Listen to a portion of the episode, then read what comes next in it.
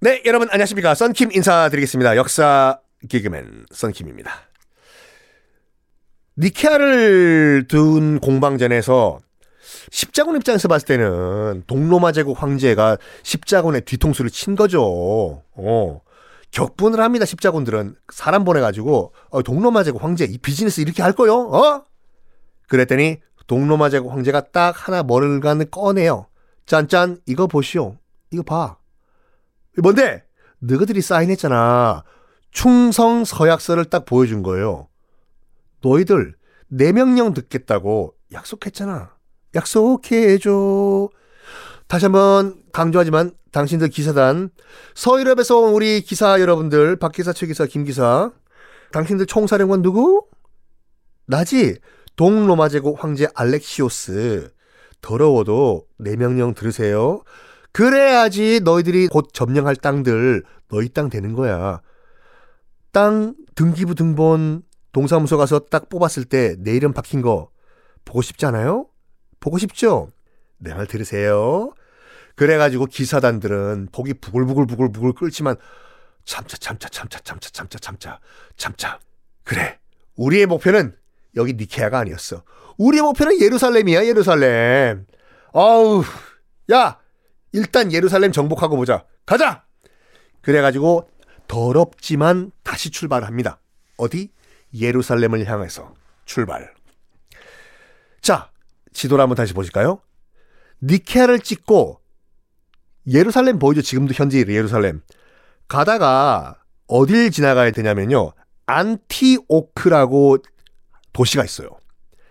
현재는 안타키아 라고 불리는 도시거든요. 현재 있는 도시예요. 그러니까 안티오크라고 검색하시면 예전에 그 십자군 전쟁 때 지도가 나올 거예요.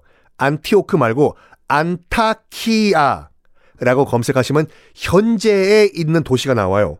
그 위치 한번 봐봐요, 여러분. 그 위치가 북에서 니케아에서 내려오면은 예루살렘 맨 밑에 보이죠? 예루살렘으로 가기 위해서 니케아에서 예루살렘 가기 위해서 중간에 반드시 거쳐야 될 곳이 안타키아거든요. 이 안타키아가 예전에 십자군 전쟁 때 이름은 안티오크라는 곳이었어요. 안티오크 요새.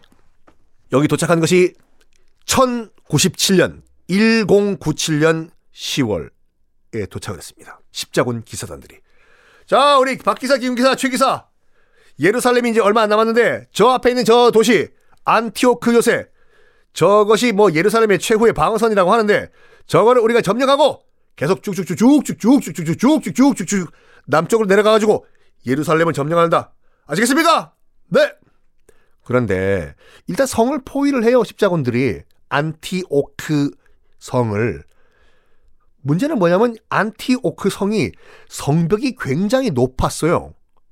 그러면 영화 안시성 조인성 씨와 박성웅 씨가 나와서 我是 당태종 이세민 这是 안시성 조인성 공성전이라고 하잖아요. 성을 부수기 위한 뭐 투석기도 있어야 되고 성을 부수려면은 그거가 있어야 되는데 안 갖고 왔어 기사단이요.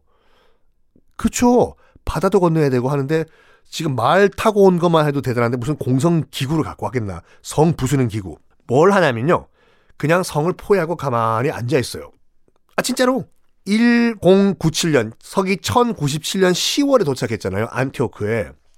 다음 해 다음 해까지 8개월 동안 포위만 하고 있어요. 음. 세월이 흘러가면 성이 무너지나 안 무너지지. 아이고 고향이 그리워도 야 우리가 여기 안티오크 성 우리가 포위한 지 지금 며칠 됐냐? 뭐 해도 바뀌고 한 살 더 먹고 떡국도 먹고 한 8개월째 되나? 아유 이 오래 살다 보니까 정든다 야 여기 우리 고향 할까? 안티오크 성 바깥에.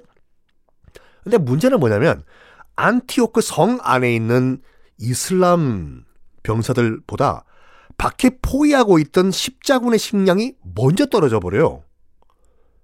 그래가지고 밖에 포위하고 있던 사람들이 십자군 기사들이 쥐까지 잡아먹고 난리가 난 거예요 지금요.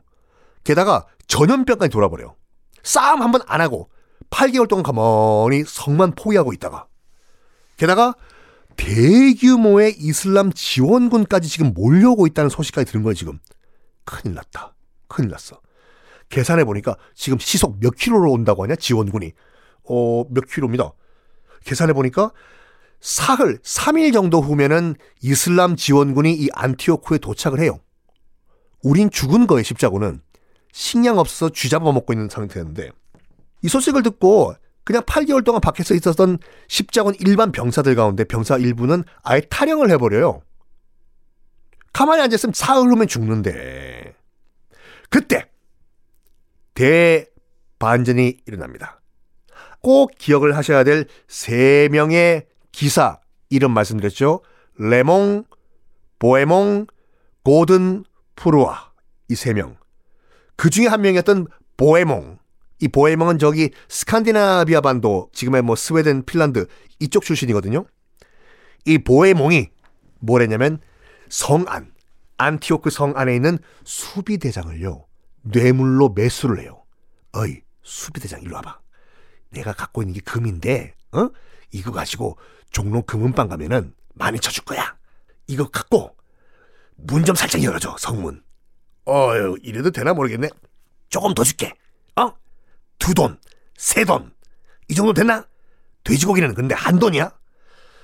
알았습니다. 뭐 이 정도 뭐, 뭐 문 열어드리죠. 그래서 안에서 문을 열어줘요. 수비대장이. 안티오크 성의 수비대장이. 문이 열리네요. 십자군이 쳐들어와요. 이슬람 지원군이 도착하기 직전에 안티오크 성 문이 안쪽에서 열리면서 십자군이 안티오크 성을 함락시켜 버립니다. 이게 1098년 6월 3일 정확하게 기록이 돼 있거든요. 요게 왜 중요한 사건이냐면요. 뇌물의 역사에서도 굉장히 자주 다루는 사건이에요. 뇌물. 한 번의 뇌물로 역사가 바뀐 가장 대표적인 케이스가 이거거든요. 만약에, 만약에 말이야, 그때 수비대장이 뇌물을 받지 않았다면, 안에서 문을 안 열어줬다면, 십자군은 전멸했습니다. 달려오는 이슬람 지원군 때문에. 십자군은 전멸해버리고 200년간의 십자군 전쟁은 일어나지도 않았어요. 그리고 우리가 현재 알고 있는 세계사는 아주 많이 달라졌을 거예요. 이 한 번의 뇌물 때문에 역사를 바꾼 뇌물, 안티오크 성의 수비대장이 받은 뇌물 꼭 기억하시기 바랍니다. 그래서 구사일생으로 이 십자군이 뇌물 써가지고 안티오크 성 문을 열어가지고 점령을 해버려요.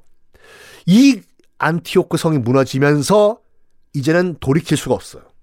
정말로 이제부터는 200년간의 십자군 전쟁이 본격적으로 시작됩니다.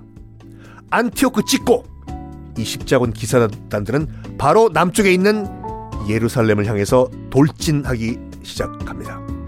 과연 이 십자군들의 운명은 어떻게 될지 다음 시간에 공개하겠습니다.